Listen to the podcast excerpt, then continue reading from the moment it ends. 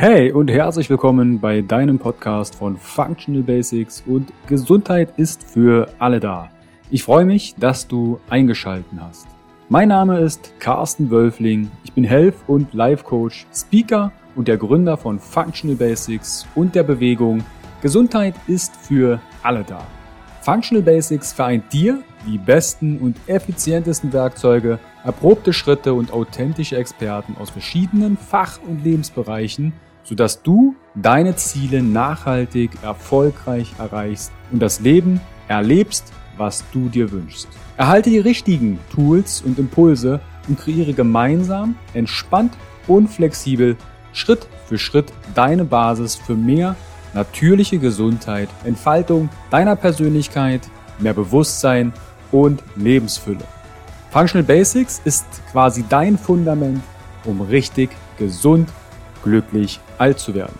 Weitere exklusive Informationen zur Folge findest du in den Show Notes und auf meiner Homepage www.functional-basics.de. Teile den Podcast im Social Media. Warum? Gesundheit ist für alle da. Ich wünsche dir viel Spaß bei dieser Folge. Dein Carsten. Herzlich willkommen wieder beim Interview von Functional Basics und deiner Bewegung Gesundheit ist für alle da. Ich freue mich, dass du wieder eingeschaltet und heute dreht sich um das Thema Stress, wie du deinen Stress wirklich an der Wurzel packst. Und dazu habe ich mir die Ärztin und Coachin Dr. Susanne Löffler eingeladen. Susanne unterstützt Ärztinnen, aber auch viele andere Menschen durch Selbstbewusstsein und Stressabbau, Erfüllung bei der Arbeit zu finden und das Leben gesund genießen zu können. Grüß dich, Susanne. Hallo, Carsten. Ich freue mich sehr, das Thema Stress einmal wieder im Podcast zu thematisieren. Gerade in einer sehr, ich nenne es mal, aufwühlenden Zeit ist natürlich der Stress nicht weit weg. Und bevor wir auf das Thema Stress und wie wir das an den Wurzeln packen können, zu sprechen kommen, wie bist du denn zu dem Thema Stress gekommen? Hat dich das in irgendeiner Form in deinem Leben selbst mal tangiert und was war dein Grund, dich damit mehr zu beschäftigen? Oder gibt es mehrere Gründe? Also ja, das Thema Stress hat mich durchaus auch selbst tangiert. Und gerade im Berufsleben, denn als Arzt bist du so reglementiert von sagen wir mal, der Bürokratie, von den äußeren Faktoren, vom Personalmangel, von Zeitdruck. Und das macht alles Stress. Also ähm, das ist sicher schon mal ein Punkt, was Stress ähm, hervorruft. Das sind die äußeren Faktoren, ohne Frage. Dass mich das Thema aber so jetzt besonders interessiert, ähm, liegt auch darin, dass ich mich zunehmend auch damit beschäftigt habe, was krank macht. Also wodurch entstehen Krankheiten? Also da bin ich tatsächlich aus dem schulmedizinischen Bereich, jemand kommt mit einer Krankheit und man behandelt die, so ein bisschen rausgegangen und habe mir überlegt, ja, aber wodurch entstehen sie denn überhaupt? Und immer mehr komme ich zu, der, zu dem Schluss, dass es einfach dieses ständige On-Tour-Sein ist, ständig ähm, irgendwas erreichen müssen, immer höher, schneller, weiter, immer, ähm, ja, immer leisten müssen, dass das ganz oft tatsächlich krank macht also in der Folge. Und es ist auch so, es gibt einen ähm, Teil der Medizin, man nennt das funktionelle Medizin. Da habe ich ehrlich gesagt wenig Ahnung davon, aber da geht es letztendlich auch darum, so ein bisschen die Wurzel der Krankheit zu erforschen und zu finden. Und auch da kommt man sehr, sehr häufig beim Thema Stress raus. Das heißt also erstmal, dass Stress ja sehr universell ist. Also alles kann uns ja in irgendeiner Form stressen. Jetzt haben wir ja den Bereich Ärzte. Was sind denn, du hast gesagt, externe Stressfaktoren? Vielleicht hört ja gerade eine Ärztin oder ein Arzt zu oder natürlich auch jemand, dem es ähnlich geht. Was sind denn oder was wären denn so externe Stressoren, die dir immer mal wieder begegnen? Also es hängt immer so ein bisschen von dir selber als Typ ab. Da gehe ich vielleicht nachher noch genauer drauf ein, was dir letztendlich Stress macht. Aber was sicher ein bedeutender Faktor ist, ist der Zeitdruck, den du hast. Also, dass du ähm, in bestimmter Zeit irgendwas leisten sollst, ähm, dann sind das zum Teil auch Vorgaben, die dich vielleicht überfordern, ähm, Dinge, die dir Angst machen, ähm, alles, was letztendlich nicht dich in einem, sagen wir mal, in einem Flow, in einem Grundtonus arbeiten lässt. Alles das kann letztendlich Stress machen. Und das natürlich nicht nur beruflich, sondern auch privat oder in der Freizeit. Das Thema Zeitdruck wird den einen oder anderen vielleicht schon mal begegnet sein. Was wären denn dann in deinem Falle Herangehensweisen, wenn jetzt jemand zuhört und sagt, du, ja, Zeitdruck kenne ich, ist nie genug da, genug Zeit. Was wären denn jetzt Herangehensweisen, um Zeitdruck zu reduzieren oder vielleicht erst gar nicht entstehen zu lassen? Also da gibt es natürlich jetzt ähm, zwei Punkte, die man unterscheiden muss. Das eine sind tatsächlich die äußeren Faktoren. Wie kann ich die irgendwie beeinflussen? Ähm, das ist oft gar nicht so einfach. Denn wenn jetzt zum Beispiel als Ursache für den Zeitdruck der Personalmangel ist, den Personalmangel kann ich wahrscheinlich schwer beeinflussen. Ähm, in dem Fall kommen so Zeitmanagement-Sachen zu tragen. Also, dass du dir vielleicht, also jetzt zum Beispiel gerade als Arzt, du bist einerseits beim Patienten, du hast aber auch viel Bürotätigkeit. Dann hast du vielleicht dein Büro, sitzt da drin, schreibst einen Brief oder machst irgendwas anderes und ständig kommt aber jemand von außen rein und stört dich ne, was dich jedes Mal wieder aus deinem Flow rausbringt. Da kannst du beispielsweise sagen, du machst einen Korridor, wo du in deinem Büro nicht störbar bist. Also was weiß ich, eine halbe Stunde oder Stunde, Schild an die Tür, bitte nicht stören oder nur im Notfall stören. Das muss natürlich auch gut kommuniziert werden, muss vielleicht auch erklärt werden. Ähm, aber das ist jetzt nur so ein, so ein kleines Beispiel, wie du auf einen äußeren Faktor einwirken kannst. Was ich aber viel, viel wichtiger sind, sind die sogenannten persönlichen Stressverstärker, die anzugucken. Und das sind zum Beispiel der Leistungsdruck, der Perfektionismus oder, wie ich vorhin schon gesagt habe, Ängste, ähm, es vielleicht nicht gut genug zu machen oder zu versagen und so weiter. Und das ist das, was ich auch ähm, mit der Wurzel des Stresses meine, dass wir selber ganz viel dazu beitragen, nein, nicht dazu beitragen, das hört sich an, wie wenn wir eine Schuld hätten, so meine ich das gar nicht, sondern dass ganz viel in uns drin steckt, was letztendlich den Stress zulässt oder was uns dann Stress macht. Die stressverstärkenden Gedanken wie Perfektionismus, ich muss beliebt sein, ich muss alles alleine machen. Da gibt es ja, wenn ich mich recht entsinne, von Gerd Kaluza ähm, fünf Typen, als ich 2011 ins Burnout äh, gerutscht bin, ins Studium, da waren bei mir die alle auf Maximum, außer äh, beliebt sein. Der war nur auf, ich weiß nicht, von 15 Punkten hatte ich, glaube ich, 12 oder 13. Also diese stressverstärkenden Gedanken haben natürlich auch Vorteile. Also wenn es um das Thema perfektionistisch geht, hat das vielleicht einen Vorteil, wenn ich ein Geschenk aussuche, dann sieht das immer richtig schön aus und ist gut durchdacht. Aber es kann natürlich auch eine Schattenseite haben. Wie kann ich denn solchen stressverstärkenden Gedanken auf den Grund gehen?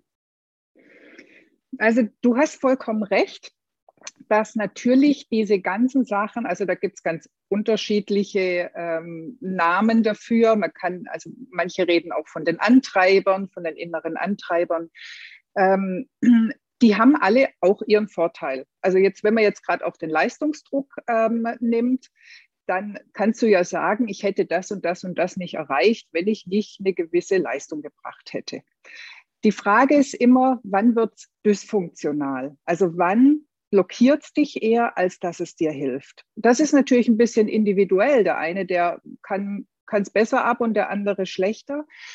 Ähm, es geht immer darum, oder bei mir im Coaching geht es darum, wann sind diverse ähm, Funktionen, Emotionen, wann tauchen die auf und machen dir Druck? Wann machen sie dir wirklich ein Problem? Und da eben wirklich bei jemand hinhören, wo, wo bist du quasi ein bisschen drüber, um das so zu sagen? Wo ist die Emotion dysfunktional? Und an der Stelle dann ansetzen und gucken, ja, wo kommt es eigentlich her? Weil ganz häufig liegen die Ursachen eben wirklich in unserer Kindheit, in unserer Erziehung, in der Jugend. Ähm, und da kann man so bei jedem wieder irgendeinen anderen Grund finden. Das muss gar nichts Dramatisches sein. Das kann einfach nur sein, dass ähm, die Eltern dich eben besonders gelobt haben, wenn du tolle Noten ähm, nach Hause gebracht hast, was ja von den Eltern sicher völlig gut gemeint war, woraus du aber vielleicht unterbewusst geschlossen hast, ich werde nur geliebt, wenn ich gute Noten nach Hause bringe. Also ist das dann so deine Methode geworden, dein Muster geworden und ab jetzt denkst du immer, es muss alles immer bestens laufen. Und da so ein bisschen der Sache auf den Grund gehen, das ist das Prinzip. Jetzt zum Beispiel, wenn du sagst, Emotionen, die dann ich nenne es mal, Druck machen oder auch in irgendeiner Form Dinge aufzeigen. Also auf einmal taucht vielleicht Wut auf oder du bist traurig oder unausgeglichen, dass dahinter eventuell ein Gedanke steckt oder ein Bedürfnis, was nicht erfüllt werden könnte. Höre ich das gerade raus? Mhm, genau. Also einerseits, ähm, also ich arbeite mit dem sogenannten Motivkompass. Das sind so die vier Hauptbedürfnisse, die wir als Mensch haben wollen. Das ist einerseits Durchsetzung und Einfluss, das ist ähm, aber auch Sicherheit, Harmonie, Geborgenheit und Leichtigkeit, Inspiration. Die vier Bereiche. Und ganz oft ist es so, dass irgendwo in einem Feld es hakt das kann sein, dass in dem Feld selber das Problem liegt. Also wenn jemand Durchsetzung und Einfluss gerne hätte, ähm, aber es einfach nicht schafft, dann kann es zum Beispiel sein, dass früher, ähm, und das jetzt wirklich nur beispielhaft, ähm, der Vater sehr dominant war, sehr mächtig, man sich nicht getraut hat, dagegen ähm, anzukommen. Es kann aber auch sein, dass die Ursache gerade im Feld gegenüber liegt. Das wäre Harmonie und Geborgenheit dass einem vielleicht Harmonie und Geborgenheit so unglaublich wichtig ist, also vor allem die Harmonie, dass man es schon deshalb nicht schafft, sich mal durchzusetzen, aus Angst, dann vielleicht in der Harmonie ein Problem zu haben. Und das sind so ein bisschen ähm, die Sachen, wo, worauf ich gucke. Und das äußert sich dann eben in Emotionen, dass man zum Beispiel Angst hat, den Mund aufzumachen oder seine Meinung zu vertreten. Oder dass man Angst hat, ähm, sich, wie soll ich sagen, ähm, sich irgendjemanden, also zum Beispiel sich zugehörig zu fühlen einer Gruppe. Oder dass man völlig ähm, alles dafür tut, um einer Gruppe sich zugehörig zu fühlen. Also das, daran erkennt man oft die Sachen. Und jetzt, um es nochmal auf den, auf den Job ähm, zurückzubringen, da sind es ja dann oft ähm, Dinge, dass man Angst hat, zum Beispiel in einer Führungsposition wirklich irgendwas durchzusetzen oder ähm, die, die Mitarbeiter, sagen wir mal, Maß zu regeln, hört sich so böse an, aber denen zu sagen, also die Grenzen aufzuzeigen, um es besser zu formulieren. Ja, häufig findet man ja auch dann die, wenn man, also ich habe das auch im Coaching, so Themen wie, ich bin ein harmoniebedürftiger Mensch oder es muss immer harmonisch sein. Und da höre ich dann schon so raus, ach so, das heißt also, wenn jemand Sonntag 16 Uhr fragt, könntest du mir beim Umzug helfen? Könnte sein, dass du der Erste bist, der mit Brötchen, geschmierten Brötchen dasteht und sagt, ja, ich helfe dir. Oder Grenzen stecken. Was, was wäre denn ein Ansatz? Also wenn ich jetzt beim Motivkompass merke, mh, hm, da gibt es Sachen, wo es hakt, was wäre dann der nächste Schritt? Ähm, da gibt es verschiedene Möglichkeiten. Also jetzt hast du ja gerade zum Beispiel das ähm, äh, gesagt, also der, der typische Ja-Sager oder das nicht Nein sagen können. Ne? Das ist ja so ein typisches Beispiel. Ähm, ich arbeite dann in der Regel über die Emotionen. Also ich gucke, also es gibt dann zum Beispiel einen Fall, ähm, wie, wie eben jetzt gerade, jemand fragt, hilfst du mir beim Umzug? Du sagst ja, obwohl du eigentlich denkst, oh nee, also den Sonntag hatte ich ja jetzt schon völlig anders verplant. Dann lasse ich den Klienten in die Situation reingehen, ähm, also sich nochmal dran erinnern und sage, welches Gefühl taucht denn da jetzt auf? Was, was ist denn jetzt in dem Moment das, was auftaucht. Und dann kommt vielleicht, ich habe Angst davor, dass der mich nicht mehr mag, wenn ich Nein sage. Und dann lasse ich die Angst spüren. Wo im Körper nimmst du die wahr? Wo, wo ist die? Und auf die Art und Weise gucken wir, also gehen wir einfach durch die Angst durch. Also die Emotion wirklich mal durchleben, nicht wegschieben, sondern wirklich mal, was passiert da? Und ganz häufig kommen dann solche ähm, Bilder, tauchen Bilder, Gefühle, Erinnerungen auf. Ah, das war wie damals als, was weiß ich, mein bester Freund, was von mir wollte und ich konnte nicht. Oder irgendwie in der Richtung. Und letztendlich gehen wir aber einfach durch die Emotionen und auf der anderen Seite stärken wir dann aber auch Ressourcen, die als Gegenspieler fungieren. Also wenn wir jetzt zum Beispiel mit Harmonie wieder ähm, oder auf die Harmonie eingehen, da wäre zum Beispiel Dankbarkeit ein ganz guter Gegenspieler. Zu gucken, wann bin ich dankbar, wo, wofür bin ich dankbar, was habe ich denn alles für tolle Sachen, die mir ein gutes Gefühl geben und dazu also dadurch quasi wieder die Gegenseite stärken. Also das wäre jetzt ein Beispiel. Manche Dinge haben aber auch ähm, tiefere Ursachen. Da kann man zum Beispiel mit einer Aufstellung arbeiten, gucken, wie ist das Gefüge, wer hat welche Rolle für wen, ähm, was, was, also wer hat ein Problem und woraus oder was ergibt sich dadurch für den anderen. Ähm, oder zum Teil ist es auch, dass zum Beispiel nur ein Teil von dir ein Problem mit etwas hat. Also dass du zum Beispiel in der Rolle als in deiner Berufsrolle in bestimmten Situationen Probleme hast, was du in der privaten Rolle völlig einfach meisterst, dann kann man auch, kann die eine Rolle von der anderen lernen. Also sind unterschiedliche Techniken, die angewandt werden, aber eben sehr bedürfnisbezogen oder personenspezifisch. Also was ich raushöre, ist zum einen, dass ich vielleicht erstmal auf meine Emotionen höre und die nicht gleich wegschiebe, sondern warte mal, also wenn es den Rahmen natürlich zulässt, was ist denn der Hintergrund? Warum fühle ich mich denn jetzt vielleicht nicht? Oder wieso fühle ich mich jetzt so, wie ich mich fühle? Warum bin ich gerade wütend oder traurig in dem Falle vielleicht? Oder warum habe ich Angst? Und über den Motivkompass, gibt es dazu eine Literatur oder etwas, ähm, wo ich das nochmal nachlesen könnte, was wir vielleicht den Zuhörern verlinken können, wo sie mehr über den Motivkompass erfahren können? Ja, also da gibt es zum Beispiel also diese Form von Coaching, ähm, die ich jetzt erwähnt habe mit dem Motivkompass, das ist das sogenannte M-Trace.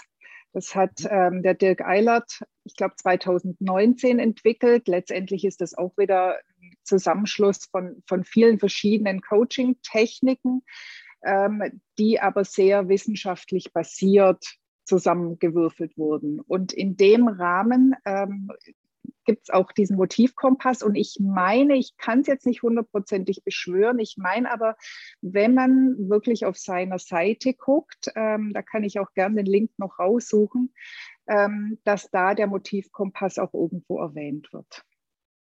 Ah. Also äh, zu, zu M-Trace haben wir Folge 290, glaube ich, ähm, mit Mike Baum. Habe ich da mal einen, er ist auch Ausbilder in, für M-Trace und da haben wir das Thema M-Trace, weil das immer mal wieder im Podcast erwähnt wird von äh, Coachings, ähm, dass das, hey, da bin ich dir mal nachgegangen, was steckt denn dahinter? Ich habe ja NLP und systemisches Coaching gemacht und M-Trace finde ich sehr, sehr interessant und spannend, ähm, was wahrscheinlich auch nochmal in irgendeiner Form persönlich mehr Bezug zu mir finden wird, wenn ich da mal eine Ausbildung drin mache. Aber es wäre schön, wenn du den Link vielleicht äh, rausholen könntest, dann verlinken wir das natürlich in die Show Notes. Mhm. Also, ähm, weil du gerade NLP erwähnt hast, ich komme ursprünglich auch aus dem NLP und ähm, M-Trace hat schon auch durchaus Parallelen mit NLP. Ja, also ich denke mal, es gibt inzwischen so viele verschiedene Formen von Coachings, wo ich will nicht sagen, NLP sagt, okay, Sie sind die Erfinder von, und dann gibt es M-Trace, die sind Erfinder davon, dann hast du noch The Work, dann hast du vielleicht eine QG und was es nicht alles gibt. Ähm, es ist ja am Ende ein Sammelsurium an Techniken, an einem, einem Werkzeugkasten oder eine Handtasche mit Werkzeugen, die du dann nutzt, um dem Klienten oder der Klientin weiterzuhelfen. Eine Frage hätte ich an der Stelle bezüglich Stress. Wenn jetzt Stress zu viel wird, Woran merkst du denn persönlich, was sind so deine Frühwarnsysteme, wenn es dir zu viel wird, Susanne? Woran merkst du, dass Stress gerade ein Thema bei dir ist? Also ich glaube, ich habe inzwischen so ein bisschen ein Gespür dafür, einfach, dass ich mich nicht wohlfühle. Es gibt aber alle möglichen Warnzeichen. Also was bei mir früher immer das definitive Warnzeichen war, das waren Kopfschmerzen, Migräne ähm, oder auch Magen-Darm-Probleme, Rückenschmerzen, also tatsächlich schon die Somatisierung. Das ist allerdings schon recht spät, muss ich sagen, aber ich habe es eben früher auch ganz gut weggedrückt, bis es dann die Probleme gemacht hat. Es gibt die sogenannte Burnout-Spirale ähm, nach, oh je, ich glaube Freudenberg und irgendwas. Ähm, kann ich auch noch mal gucken, ob ich da den offiziellen Link dazu habe. Ähm, also eine Spirale mit, ich glaube, zwölf Punkten, wo du nach und nach siehst, an welchem Punkt bist du schon, bis du am Schluss eben wirklich im Burnout oder in der Depression landest. Ähm, da gehören auch alle möglichen, also zum Beispiel der Rückzug oder dass man nicht mehr motiviert ist und so weiter. Also ich denke, das sind das sind auch, also ist auch was, wonach man sich richten kann, nur die hat wahrscheinlich nicht jeder gerade am Kühlschrank hängen. Was ich ein ganz gutes Tool finde, ist, wenn du sagst, schreib dir deine zehn Lieblingstätigkeiten auf. Was machst du gern? Ähm, und die machst du in der Hierarchie. Also das, was du am allerliebsten machst, zum Beispiel Fahrradfahren oder Wandern gehen oder Musik hören oder was auch immer. Also das ordnest du in der Reihenfolge. Oberste ist das beliebteste. Und wenn du anfängst, die, letzt, die obersten drei Sachen nicht mehr zu tun, dann ist wirklich Not am Mann, weil dann machst du dir so viel Druck, dass du alles andere vorziehst und die Dinge, die dir gut tun, eben nicht mehr machst. Das finde ich auch ein ganz gutes Hilfsmittel. Aber letztendlich glaube ich, wenn man so ein bisschen das Bewusstsein hat und wirklich ehrlich zu sich ist, also das ist immer ganz wichtig, weil wir alle können uns ja unglaublich gut selber auf den Augen nehmen. Ähm, wenn man wirklich ehrlich ist, tut mir das gerade noch gut oder tut es mir nicht mehr gut, ähm, finde ich, spürt man das recht schnell. Und was ich auch nicht erwähnt habe, das sind natürlich die ganzen Ersatzbefriedigungen. Also muss ich rauchen, Alkohol trinken, bin ich völlig in einem Diätwahn oder esse ich ständig, ähm, treibe ich exzessiv Sport, weil ich mich nicht wohlfühle, wenn ich keinen Sport mache. Also da gibt es ja unglaublich viele Sachen. Oder stürze ich mich nur noch in die Arbeit, mache ich, also auch dann ist irgendwo was faul. Mhm. Also typische Kompensationsmechanismen. Da bin ich vollkommen bei dir. Ich, wir hatten mal ein Interview zum Thema auch, weil du gerade sagst, es kann ja auch eine Sucht sein, ne? Esssucht, oder Spielsucht. Wir hatten mal ein Interview zum Thema Sexsucht. Auch das können Süchte sein, die in irgendeiner Form eine Kompensation darstellen, was häufig dann auch mit Stress einhergeht. Und diese Burnout-Spirale, die war mir damals zum Beispiel 2011 überhaupt nicht bewusst. Ich dachte, Ernährung und Bewegung, Training ist alles von meinem Leben und nebenbei ein bisschen studieren. Und dann kam ich halt mit dem Thema Achtsamkeit zusammen. Und Achtsamkeit, was, wie würdest du Achtsamkeit einem Kind erklären? Weil viele sehen dann zum Beispiel immer das, okay, ich sitze in der Ecke und meditiere. Was ist denn für dich Achtsamkeit? Achtsamkeit ist für mich tatsächlich den Moment, wie er ist, wahrnehmen. Also wirklich nur beobachten. Also zum Beispiel mich beobachten.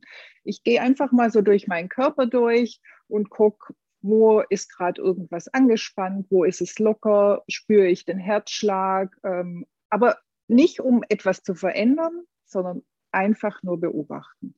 Oder aber auch, ich beobachte den Raum, gucke einfach, was sehe ich, was höre ich, was fühle ich gerade. Das ist für mich Achtsamkeit, im Moment sein und mal diese ständigen Gedanken über die Vergangenheit oder die Zukunft, die mal versuchen, so ein bisschen loszulassen. Hast du da bestimmte Techniken? Weil das erste klang für mich wie so eine Art Bodyscan, also wo ich mich dann vielleicht hinlege oder hinsetze und mal reinspüre, wo nämlich Spannung war, wo nämlich Zug war, wo nämlich Druck war, wie fühle ich meinen Atem. Geht das so in die Richtung? Genau. Also das ist, denke ich, ein vereinfachter Bodyscan. Also wirklich was, was du, wenn du am Schreibtisch, äh, Schreibtisch sitzt, einfach mal zwei Minuten machen kannst. Mal von oben bis unten mal durch den Körper gehen und nur gucken, was da ist. Das andere, ähm, was ich gerade angerissen habe, das ist dieses ähm, 3, 2, 1. Also du guckst drei Sachen, die du gerade siehst, die du wirklich explizit siehst, anguckst, dann drei Dinge, die du hörst, drei Dinge, die du fühlst. Und dann das Ganze mit zwei, zweimal und dann noch einmal, um da auch wieder ein bisschen in den Moment zu kommen. Was sind so Themen, womit deine Klientinnen, du hast dich ja auf Ärztinnen spezialisiert, was sind da so die Stressoren? Was stresst die so? Das ist eigentlich das, was ich ganz am Anfang gesagt habe. Also hauptsächlich ist es tatsächlich der Zeitdruck, der Personalmangel. Ähm, es ist so, dass letztlich coache ich aber nicht nur berufliche Themen. Also ganz oft ist es so, dass jemand zwar mit einem beruflichen Thema kommt, aber wir letztendlich doch bei irgendeiner privaten Ursache dann landen. Also das ist immer ganz, ganz eng verzahnt. Demnach kann auch jemand kommen, der ein Paarproblem gerade hat oder jemand, der ähm, vielleicht sich gerade nicht sicher ist, ob der Job jetzt gerade passt oder ob er lieber was anderes machen möchte. Oder, oh Gott, was muss gerade mal überlegen, was, was es so alles gab. Ähm, es kann zum Beispiel auch Probleme im Kind sein, also dass das Kind gerade extrem Stress macht.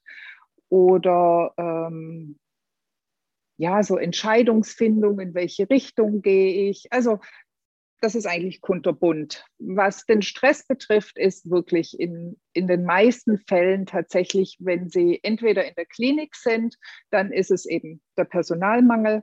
Wenn sie niedergelassen sind, dann ist es ähm, die, die Vorgaben der Kassenärztlichen Vereinigung, ähm, also wirklich so strikt, strikte Reglementierung und dann ist noch ganz häufig das Thema, ähm, ich möchte den Job nicht so machen, wie ich ihn machen soll. Also so dieses typisch schulmedizinische, also dass sich mehrere davon, also ja, wie soll ich sagen, freischwimmen wollen und eher den Menschen ganzheitlich behandeln wollen oder ähm, vielleicht auch aus dem System rausgehen, aber eben da nicht wissen, wie oder auch nicht den Mut haben, den Schritt zu wagen.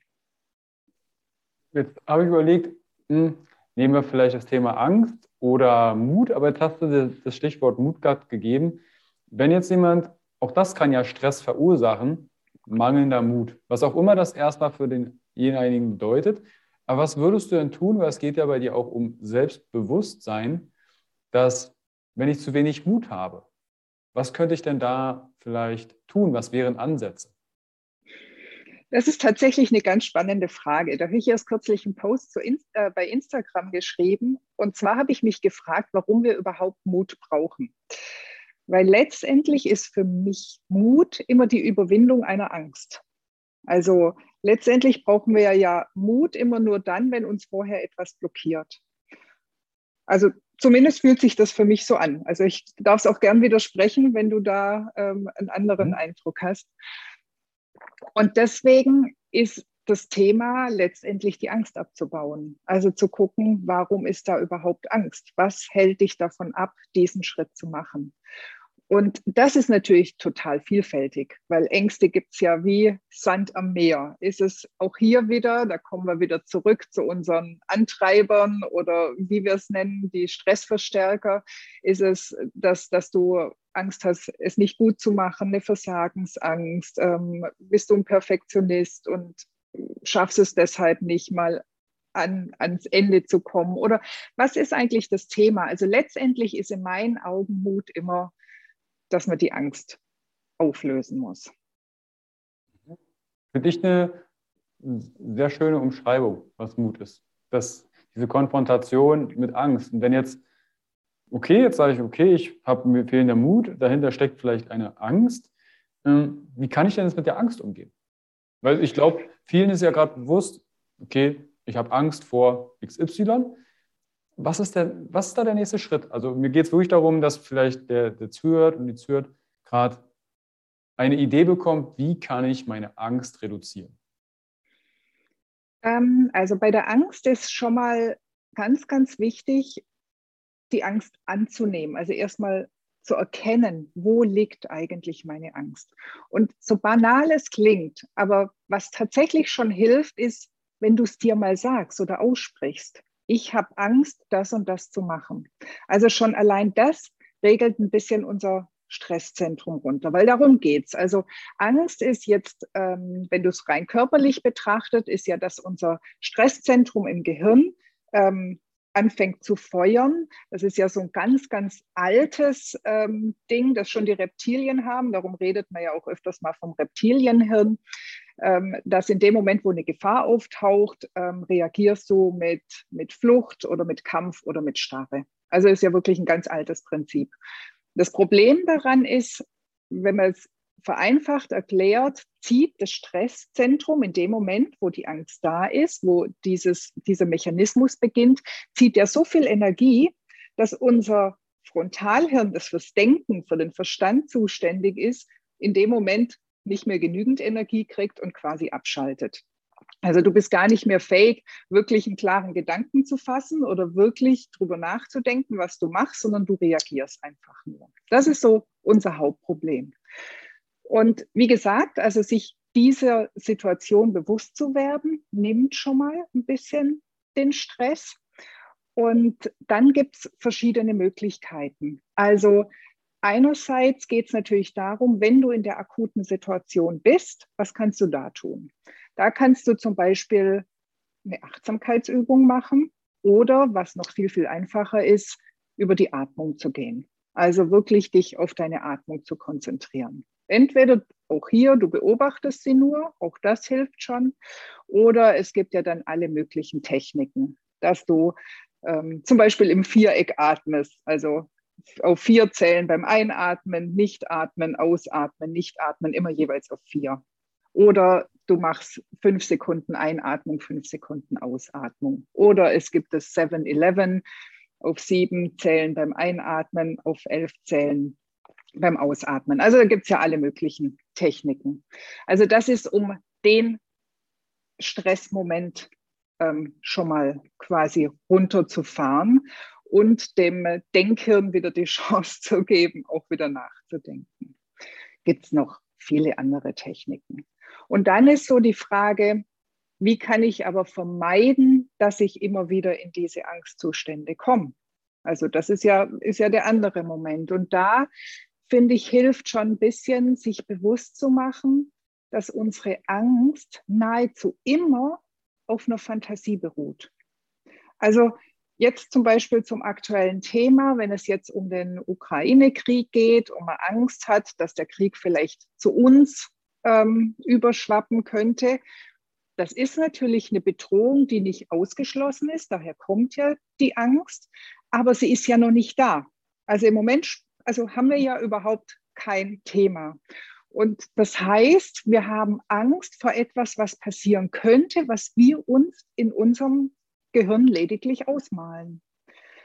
Und also ich finde das Wissen schon mal zu sagen, hey, Moment, nee, ich konzentriere mich auf das Jetzt, ich bin hier, ich bin gerade in Sicherheit, mir geht's gut. Das ist schon mal eine Methode. Oder aber du ähm, guckst zum Beispiel, was mache ich mir für ein Bild? Also es gibt ja Menschen, die mit Bildern arbeiten, Menschen, die ja das Gefühl ähm, in dem Moment haben. Wenn ich zum Beispiel mir irgendein Bild vorstelle, wie es dann wäre in dem Moment, dann kann ich beispielsweise, das ist jetzt wieder eher NLP, ähm, das Bild verändern, dass ich dieses Bild, das ich sehe, entweder zum Beispiel, wenn ich es rechts oben sehe, dass ich es mal nach links unten schiebe oder dass ich es kleiner mache, dass ich es schwarz-weiß mache, dass ich es, ähm, wenn es sich bewegt, ich es zum Standbild bringe und so weiter, ähm, um da so ein bisschen diese, diese Gefahr rauszuholen. Und das ist ja das Spannende, dass unser Gehirn, das reagiert ja auf, eine, auf einen Gedanken, auf eine Vorstellung, genau wie auf eine Erinnerung, genauso wie wenn es wirklich reell wäre.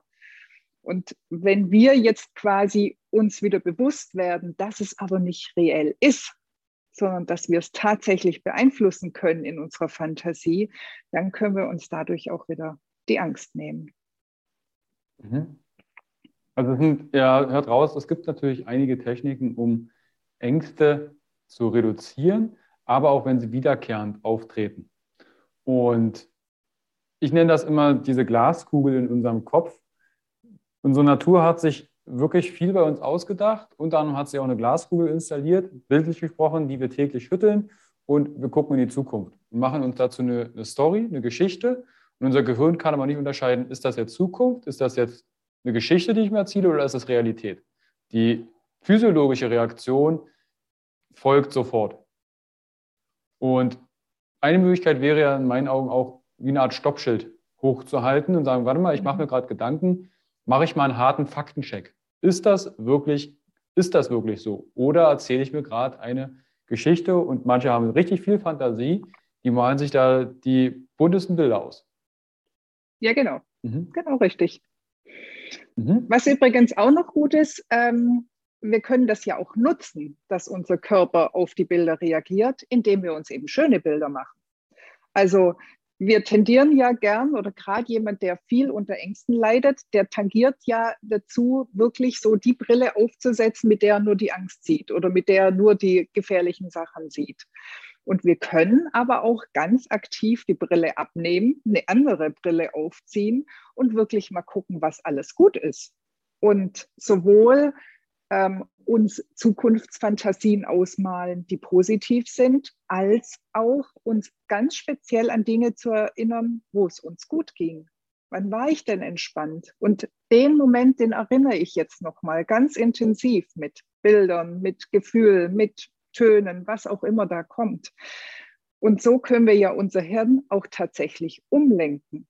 Weil jemand, der sehr ängstlich ist, der hat einfach, ich sage immer so, die Angstautobahn gebaut. Also der fährt quasi von einem Angstzustand in den nächsten, weil das einfach schon immer so war.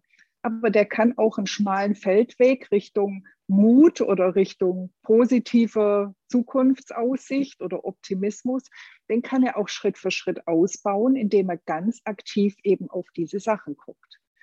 Denn ganz viele denken, Optimismus hat man oder hat man nicht. Optimismus ist erlernbar. Man kann die Hirnstrukturen so verändern, dass man irgendwann tatsächlich viel mehr die positiven Dinge sieht. Ist vielleicht Arbeit, aber trotzdem in meinen Augen sehr hilfreich, wenn man stattdessen seine Ängste los wird oder reduzieren kann. Mhm. Also mit der Autobahn, das finde ich auch ein sehr, sehr schönes Bild. Je nachdem, wie, wie stark ich meine Kanäle immer wieder nutze, wird natürlich die Vera von Birkenbiel hat das auch damals schon beschrieben. Ähm, wenn ich da zum Beispiel etwas lerne, wenn ich immer den gleichen Gedanken denke, dann wird halt aus einer kleinen Fahrt eine riesen Autobahn und dann wird das natürlich immer leichter, diesen Weg zu gehen. Und wenn das natürlich mit einer Angst verknüpft ist, ist das schon blöd, auf gut Deutsch. Ja, genau. Weil du gerade mhm. die Vera Birkenbiel ähm, erwähnst, da ähm, habe ich ja immer ein Video von ihr vor Augen, wo sie ähm, erklärt, dass wenn man grinst, ähm, zwei Minuten lang grinst, dass man dann tatsächlich die positiven Emotionen von Grinsen bekommt. Das macht sie ja so schön vor in ihrem Video. Ähm, das ist nämlich auch noch ein Punkt so ein bisschen die, die Haltung, die Körperhaltung ne? oder das Auftreten, dass wir, das kennt ja andersrum wahrscheinlich jeder, dass wenn er traurig ist, vielleicht eher gebückt ist und die entsprechende Miene hat oder wenn er Angst hat, sich vielleicht eher klein macht. Dass ähm, also einerseits die Stimmung auf den Körper wirkt oder auf die Haltung aber umgekehrt genauso die Haltung auch auf die Körperreaktion wirkt. Also das heißt, wenn ich mich aktiv aufrichte, wenn ich aktiv den Kopf hochnehme, wenn ich lächle, wenn ich das alles ja vielleicht auch am Anfang gezwungenermaßen mache und eine Weile beibehalte, dann ändert sich auch die Emotion dazu. Und das finde ich auch sehr faszinierend. Also das verlinke ich euch unten in die Show Notes mit der Vera. Die hat wirklich super schöne Erklärungsmodelle, auch super Bücher geschrieben. Und bei YouTube findet ihr da sehr viel, viel Material, auch mit dem, mit dem Mundwinkel nach oben ziehen. Hilft sehr. Probiert es mal aus, wenn euch etwas ärgert. Einfach die Mundwinkel hochreißen. Wenn ihr im Konflikt seid, vielleicht der gegenüber Person nicht einfach die Mundwinkel hochreißen. Es könnte äh, etwas schräg wirken, aber es ist zumindest eine Herangehensweise. Ähm, Susanne, wir haben jetzt über Atmung gesprochen, über Techniken, über stressverstärkende Gedanken, Zeitdruck. Der eine oder andere fühlt sich jetzt vielleicht angesprochen, sagt du, ja, das tangiert mich. Das sind Dinge, über die möchte ich mehr erfahren und habe vielleicht ein Thema. Wie kann ich denn mit dir zusammenarbeiten? Also wenn jetzt jemand dir zuhört oder dir zuschaut und sagt, ja, ich möchte mit dir zusammenarbeiten, wo kann ich denn mehr über dich erfahren? Also man erfährt das meiste über mich ähm, über meine Homepage. Das wäre www.coaching-your-dream.de. Wirst du wahrscheinlich auch verlinken, schätze ich. Ja, kommt alles in die Show Notes, genau. Man findet mich auch bei Instagram und Facebook, wobei Facebook eher so ein Parallel-Account ist. Also Instagram ist ähm, deutlich akt oder da bin ich deutlich aktiver. Man findet mich auch bei LinkedIn, aber auch da eher so nebenbei. Ähm, auf meiner Homepage siehst du auch die verschiedenen äh, Programme, die ich anbiete. Also einmal gibt es ein Einzelcoaching, wo es wirklich um eine Herausforderung geht. Das dauert in der Regel so 90 Minuten plus minus. Oder ich biete eine drei Monats- und eine sechs Monats Begleitung an nicht erschrecken, meine Homepage ist tatsächlich auf Ärzte ausgerichtet, was nicht bedeutet, dass ich nicht andere Menschen auch coache, ähm, vor allem eben gerade, wenn es um Thema Stress geht oder um Thema Kommunikation. Und was auch noch mit dabei ist, ist das Thema Führen, also als Führungskraft irgendwo ähm, Fuß zu fassen. Also da darf man sich jederzeit gerne bei mir melden. Ähm, ich biete immer ein kostenloses Vorgespräch, auch ein völlig unverbindliches Vorgespräch an, wo wir einfach mal gucken können, kann ich überhaupt helfen? Passt es auch? Weil ich denke, es muss immer ähm, zwischen Coachee und Coach auch harmonieren. Nicht jeder Coach ist für jeden Menschen was, genauso wie jeder Mensch nicht für jeden Coach was ist. Ähm, da würden wir einfach uns vorher austauschen, ob das passt.